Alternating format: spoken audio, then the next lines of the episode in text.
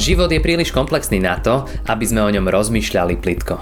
Veríme, že aj táto prednáška vám pomôže premýšľať hĺbšie a nájsť odpovede na vaše životné otázky. Bratia a sestry, ak by sa to dalo presunúť sa v čase, aspoň byť divákmi a bol by nám daný pohľad na to, čo sa udialo na tomto mieste presne pred 240 rokmi. Bol by to zvláštny pohľad. Už sme počuli, že bolo to práve dnes, 22. oktobra, kedy na tomto mieste bol položený základný kameň nášho chrámu. Bol to začiatok, začiatok veľkého diela. Dovolte, aby som dnes zdôraznil práve toto slovo. Začiatok. Lebo keď nie je to začiatku, tak potom nemôže byť ani dokončenie. Keď som to skúmal, niečo sa mi nepozdávalo v dátumoch a tak som nazrel do internetu, aby som zistil, v ktorý deň to bol v týždni a sám som bol prekvapený, že 22. oktobra 1783 nebola nedeľa, ale bola to streda. To znamená, asi tu neboli zhromaždené veľké zástupy. Možno tu bolo zo pár nadšencov, ktorí spolu s bratom farárom Jánom Kvašajom sa pomodlili, vyprosili Božie požehnanie, pretože nie je uvedený ani nejaký dátum v našej kronike je iba dátum položenia základného kameňa, nie je tam žiadna poznámka o nejakej slávnosti, o nejakom texte, na ktorý by farár kázal. Pravdepodobne išlo o malú pobožnosť a hneď v ten deň sa začali kopať základy. Teda začiatok nebol pompézny, začiatok nebol slávnostný. Veď miesto, ako sme počuli, ktoré určili meskí páni, bolo v podstate za mestom, Miesto, kde bolo predtým smetisko, pri potoku, kde bola močeristá pôda. A možno niekto, kto sa z diálky prizeral, sa iba pousmial a spýtal sa, čo zvláštneho tam idete budovať. Podarí sa vám to? Viete, často sa Boží ľud stretával s posmechom, keď niečo začínal. Noé, keď poslúchol Boží hlas a začal stavať koráb, všetci ostatní sa mu smiali. Mojžiš, keď predstúpil pred faraóna a žiadal prepustenie Izraela z Egypta, nie len faraónovi, ale všetkým jeho služobníkom to bolo na posmech. Dávid, keď sa postavil proti obrovi Goliášovi, celá filištínska armáda sa smiala.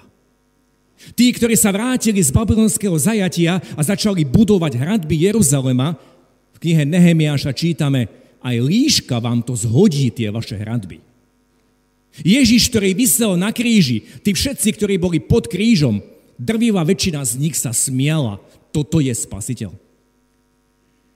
Apoštoli, ktorí sa vydali so zvesťou Evanielia do celého sveta, sa stretali tiež s posmechom. Aj naši predkovia boli mnohým na posmech. Nebuďme preto prekvapení a zaskočení, keď sa to deje aj dnes. Keď sa začnú stretávať napríklad dvaja alebo traja, aby sa spolu modlili. A možno sa im budú ostatní smiať. Čo dokážete, čo zmôžete. Ale náš pán slúbil. A veľmi dobre poznáme to slovo. Zase vám hovorím, ak sa dvaja z vás dohodnú, a to je dôležité, dohodneme sa dvaja, traja na niečom na zemi, že budú prosiť o to, dostane sa im toho od môjho Otca, ktorý je v nebesiach. To je sľub nášho pána. A potom povedal, kde sa dvaja alebo traja zromaždili v mojom mene, tam som medzi nimi.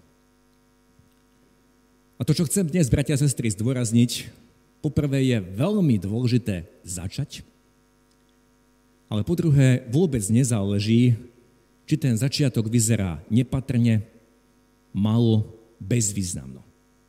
A som presvedčený, že tí, ktorí tu pred 240 rokmi kládli základný kameň vôbec základy tohto kostola, netušili, že my dnes o toľko rokov budeme užívať to dielo, ktoré oni vtedy započali. Oni si nelámali hlavu nad tým, koľko to vydrží. Oni sa chopili príležitosti, ktorá im bola daná. Ako som povedal na úvod služie Božích, téma tejto dnešnej nedele je stratená príležitosť. Naši predkovia sa chopili novej príležitosti. Prišla aká taká sloboda, prišla možnosť postaviť si kostol, faru, školu. Bolo to za mnohých podmienok. Oni nešpekulovali, či sa tie pomery krátko neotočia, či sa to všetko zase nezmení naspäť. Využili príležitosť, ktorá nastala. Keď som v týždni premýšľal nad všetkým tým, čo sa dialo pri našich predkoch, Duch Svetý mi pripomenul slova z proroka Izaiáša z kapitoly 44.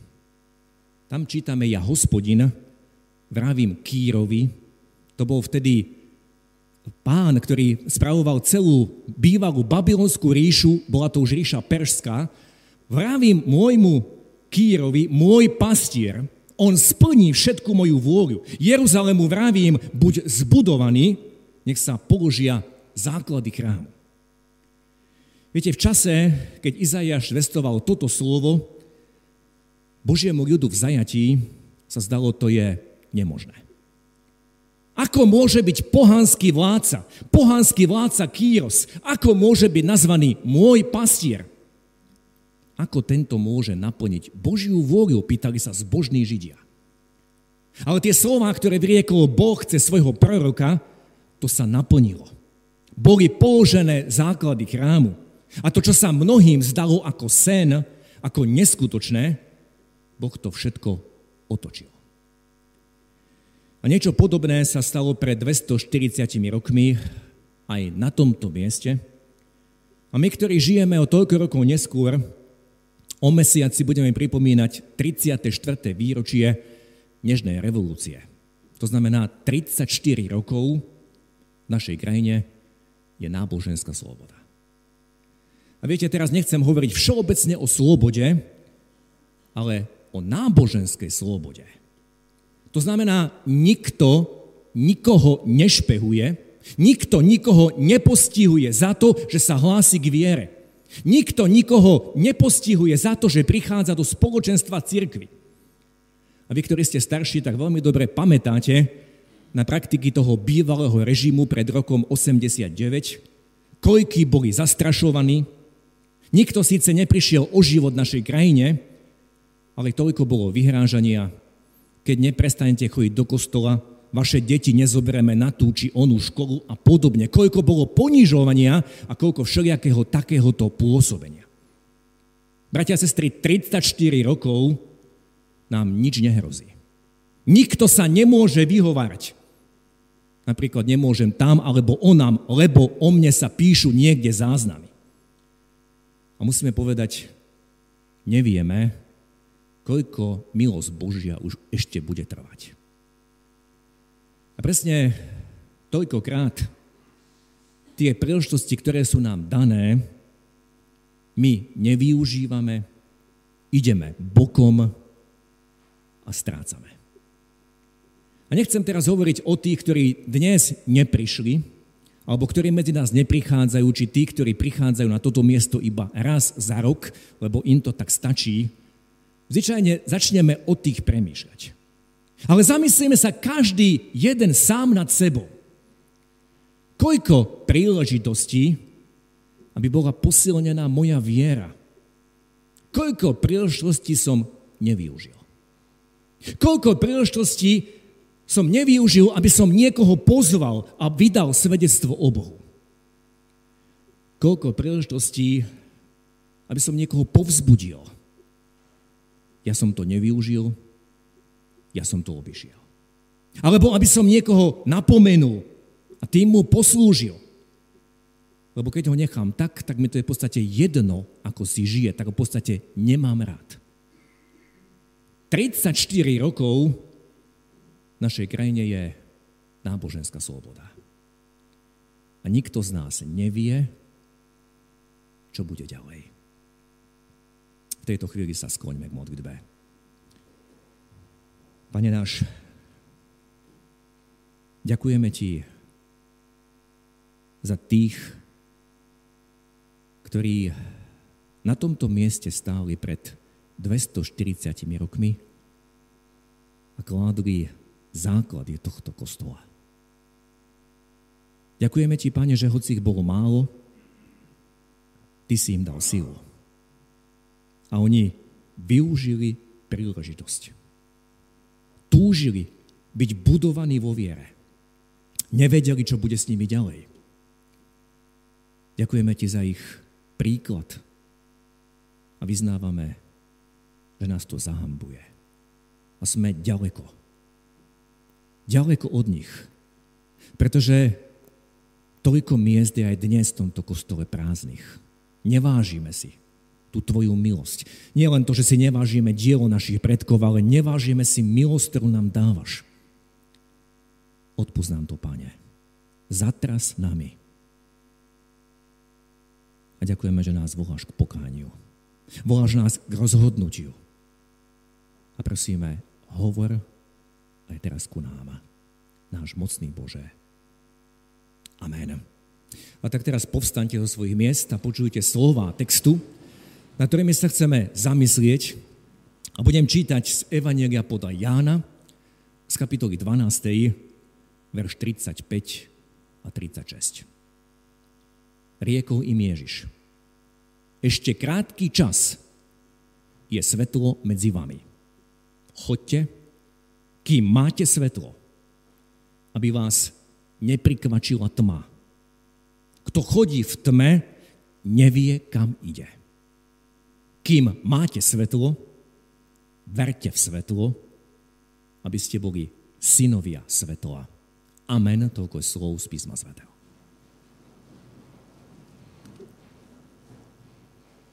Bratia a sestry, pred modlitbou som povedal, nevieme, koľko Božia milosť ešte bude trvať. A slova, ktoré sme práve počuli, povedal náš pán krátko predtým, ako posledný krát prišiel do Jeruzalema, aby tam položil svoj život. Keď na tie slova hľadíme, keď sme ich počuli, tak vnímame, že on pripravoval svojich učeníkov na ten moment, na ten čas, kedy on, svetlo sveta, už nebude s nimi. Pretože on povedal, ešte krátky čas je svetlo medzi vami. A učeníci nerozumeli, možno sa obzerali, čo tým Ježiš myslí. A potom povedal pán Ježiš dve slovesa alebo dva príkazy. Choďte a verte. A som presvedčený, že toto je prorocké slovo pre nás, pre nás, ktorí tu dnes sedíme a ktorí spomíname na tých, ktorí začali budovať pred 240 rokmi to veľké dielo. Pretože Boh tiež pri nich niečo konal. Poprvé, bratia a sestry, ešte krátky čas je tu čas milosti. S úzkosťou sledujeme udalosti, ktoré sa začali diať v Izraeli pred dvoma týždňami. Minulý týždeň sme súcitili s tými, ktorí v našej krajine postihlo zemetrasenie a prišli mnohí o svoje domy, nemôžu tam ďalej bývať, hrozí, že sa tie domy zrútia. Prišli o svoje úspory, lebo to nemali poistené. A všetko, čo sa deje okolo nás, aj tie výkyvy počasia, všetko, ak to pozorne sledujeme, je iba naplnením toho, čo povedal náš pán, čo sa bude diať pred jeho druhým príchodom. A ja nikoho nechcem teraz vystrašiť, alebo strašiť, ale všetko, čo sa v tých posledných, ja poviem, týždňoch, mesiacoch deje okolo nás, nám jasne svedčí, že čas milosti sa kráti. Nemorálnosť, neprávosť sa valí zo všetkých strán. Aj to je jedno zo znamení, o ktorých povedal pán Ježiš, čo sa bude diať pred jeho druhým príchodom. Ak je to niekomu na smiech, tak ten smiech ho rýchlo prejde. Včera som stretol jedného priateľa a on mi povedal, že si na mňa spomenul práve v týchto dňoch a ja sa ho pýtam prečo. A on hovorí, pamätám si, ako si pred mnohými rokmi povedal, a ja to stále kážem, že ja si myslím, áno, nevieme dňa ani hodiny, kedy príde syn človeka, ale ja si myslím, že naša generácia sa toho už dožije.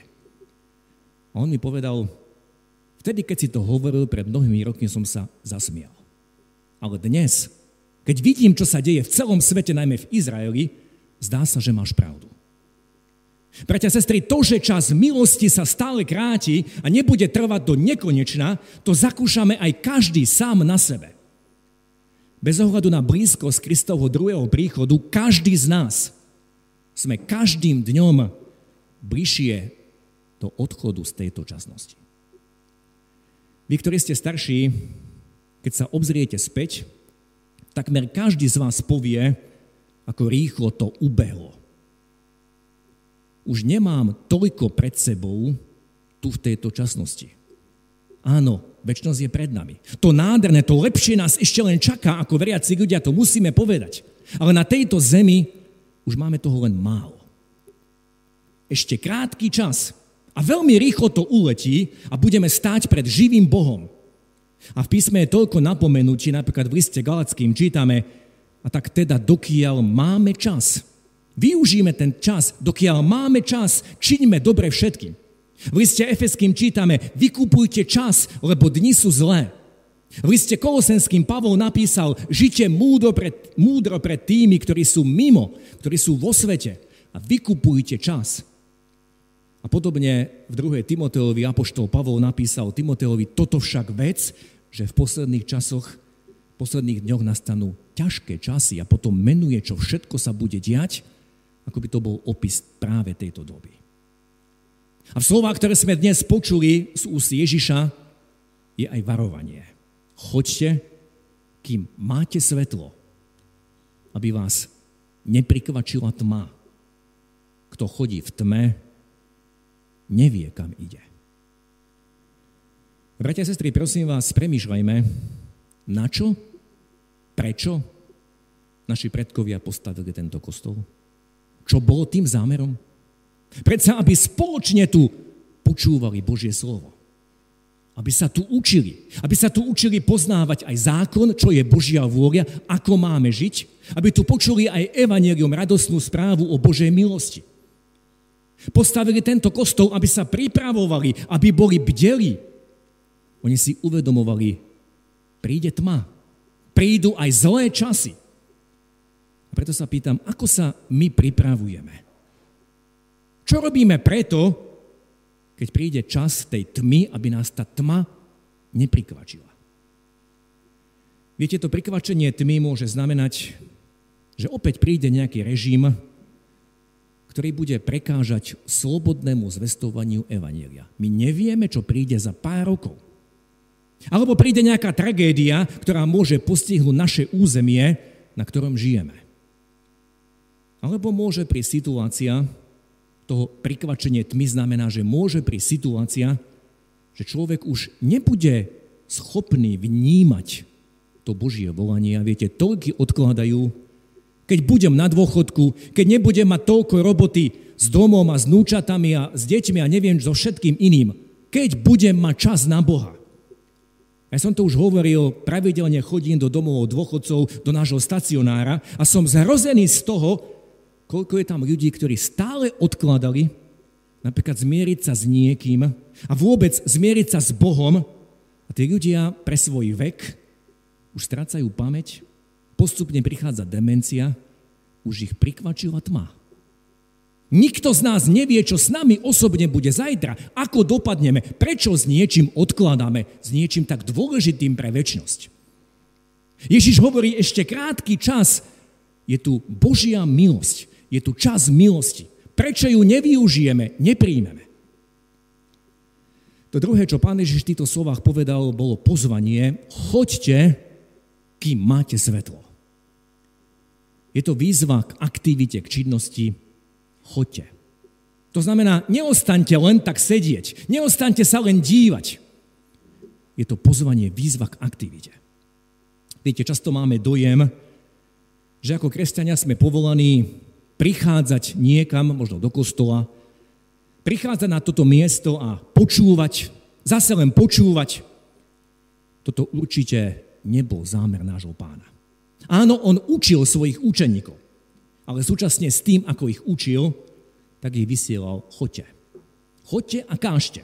Choďte a za nemocných sa modlite. Kladte na nich ruky. Choďte, vyháňajte démonov. Choďte, to, čo som vám ukázal, to činte, to robte. To svetlo vám preto svieti, aby ste v tom svetle žili, aby ste v tom svetle chodili. Viete, toľko, je toľko neporozumenia, prečo prišiel na túto zem Ježiš, nie len preto, aby kázal, niektorých uzdravil a napokon, aby položil život za nás, ale on svojich nasledovníkov, učeníkov pozval, poď za mnou. On si nepovolal poslucháčov, ale on si povolával nasledovníkov. Poď za mnou, už sa nevracaj do starého spôsobu života.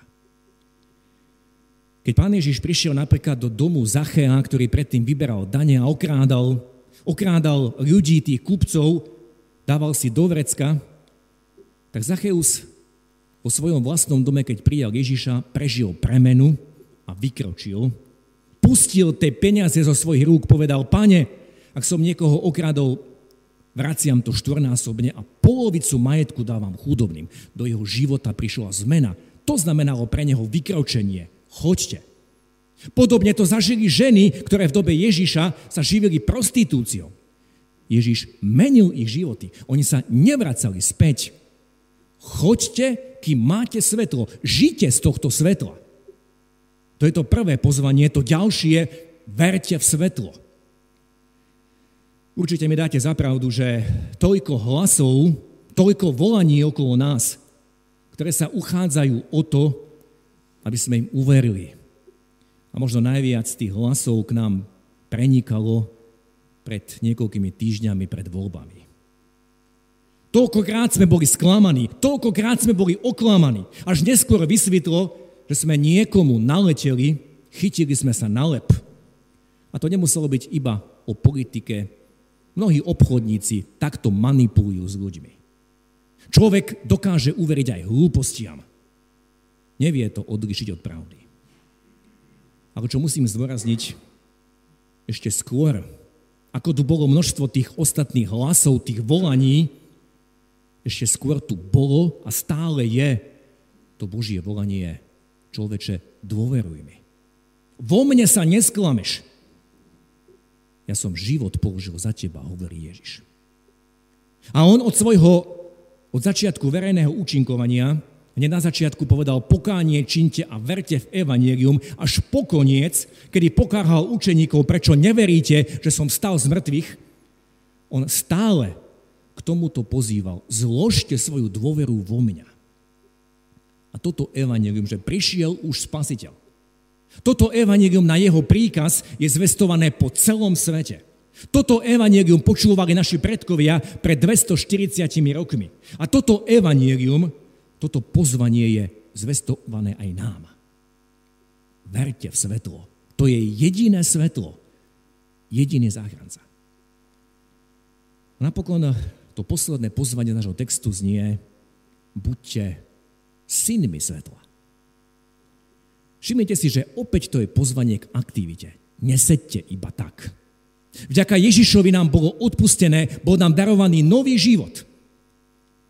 Ale on to neučinil len tak, aby sme sa o tom dozvedeli, aby sme o tom uvažovali, ale dal nám úlohu a tá úloha je tu. Naše poslanie je byť synom, respektíve dcérou svetla. To znamená odrážať to Ježišovo, to práve svetlo tam, kde ma Boh postavil. A kto je synom alebo dcérou svetla, ten predsa miluje ako pán Ježiš. Kto je synom alebo dcerou svetla, ten dáva, ako dával Ježiš. A nepýta sa, čo budem mať za to. Ten, ktorý, kto je synom alebo dcerou svetla, ten odpúšťa, ako od, odpúšťal Ježiš. Ten podáva pomocnú ruku. Kto je synom alebo dcerou svetla, ten sprevádza tých slabých, tých možno zomierajúcich. Tí, ktorí sa tackajú na popravisko, to je obrazná reč, ktorí nevedia ako ďalej. Povzbudzuje, žehná aj nepriateľom. A keď to všetko počúvame, tak si musíme uvedomiť, toto nedokáže nikto sám zo seba. Nikto nemá takú silu, aby sám mohol byť synom alebo dcérou svetla. Ale keď sme premenení ním, respektíve keď deň čo deň dovolíme Ježišovi, aby nás premienal. Aby nie to naše ja vystupovalo a diktovalo nám. Vtedy, keď jemu dávame priestor. Vtedy, keď voláme, pane, nie ja, ale ty vládni vo mne. Ty ma dnes veď a naplňaj svojim duchom. Ja nechcem diktovať to, čo sa má diať. Ja sa chcem podávať tebe, Ježiši. Ja sa chcem podávať tvojmu duchu, ktorého si ty zanechal, aby nás uvádzal do každej pravdy. Toto je naše poslanie, bratia a sestry. Tento svet zúfalo potrebuje synov a dcery svetla. Kým máte svetlo, verte svetlo. Choďte, kým máte svetlo, aby vás neprikvačila tma. A buďte synmi a dcerami svetla. Bratia a sestry, nepremeškajme čas milosti, kým trvá. Toto je naše poslanie. Odpoviem na to Ježišovo, na tú Ježišovú výzvu, na to volanie. Áno, pane, tu som. Konaj aj v mojom živote. Ako si konal pri tých predkoch, na ktorých veľmi radi spomíname. Tu som. Chcem byť aj ja synom svetla, dcérou svetla, aj keď sa mi druhí budú posmievať. Chcem odrážať tú tvoju lásku. Chcem milovať, ako si ty miloval, dávať, ako si ty dával, odpúšťať, žehnať, povzbudzovať. Nepremeškaj čas milosti, kým trvá. Posúch, posúchneme, na, posúchneme na toto Božie volanie. Odpovedie na každom jednom z nás. Amen. Pane náš, Ďakujeme Ti, že si nás dnes pozval na toto miesto. Nie len preto, aby sme spomínali. A vidíš, ako sme si zvykli na to, že je to pekné zaspomínať si na našich predkov, na všetkých dejateľov, na tých, ktorí tu boli, ale ty ukazuješ prstom na každého jedného z nás. A každému hovoríš, ešte krátky čas. Ešte krátky čas trvá tá tvoja milosť pri nás. Daj nám to, pane, počuť toto tvoje volanie nie len našimi ušami, ale našim srdcom. Daj nám milosť, aby sme nemuseli odkladať. Že potom, neskôr budeme mať čas na teba, potom neskôr budeme mať čas, aby sme sa zmierili s blížnymi. Potom neskôr niečo vykonáme, čo je tak dôležité. Dnes je čas Tvoje milosti. To nám Tvoje slovo tak jasne prizvukuje. Aby sme využili ten čas dnes. Ďakujeme Ti, že Ty nás voláš, choďte, kým máte svetlo. Nasledujte mňa, aby vás neprikvačila tma. Lebo ten, kto chodí v tme, nevie, kam ide. Ďakujeme ti, Pane, že si nás vyzval, kým máme svetlo, kým tá tvoja milosť trvá nad nami, aby sme dôverovali tebe, verili v teba, v to svetlo. Tebou sa nechali viesť a premieňať. A ďakujeme za to poslanie, že si nás postavil tam, kde si nás postavil, do našich rodín, do naši, na naše pracoviska, všade tam, kde žijeme. Ty si nás tam ustanovil, aby sme boli synmi svetla, cérami svetla. Odrážali to tvoje svetlo. Odpúsť nám, že často močíme. Odpúsť nám, pane, že nechceme trpieť ten posmech, možno nejaké poznámky. A preto sme ticho.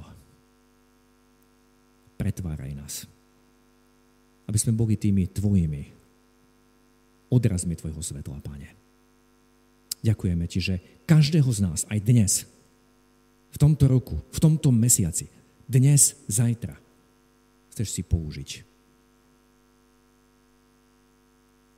Daj nám milosť, aby sme nepremeškali ten čas, ktorý nám stále dávaš. Ďakujeme, že ty klopeš, ty hovoríš, ty sa nás dotýkaš. Ďakujeme za to. Ďakujeme, že ste si túto prednášku vypočuli do konca. Modlíme sa, aby ste boli inšpirovaní a povzbudení. Ak máte nejaké otázky, napíšte nám správu na Facebooku, Instagrame alebo hoci aj e-mail. Projekt Chcem viac už viac ako 10 rokov podporujú ľudia z celého Slovenska. Pridajte sa k ním. Aj vďaka vašim darom a modlitbám môžeme prinášať každý týždeň dobrú správu, povzbudenie a inšpiráciu tisíckam ľudí nielen na Slovensku. Ďakujeme.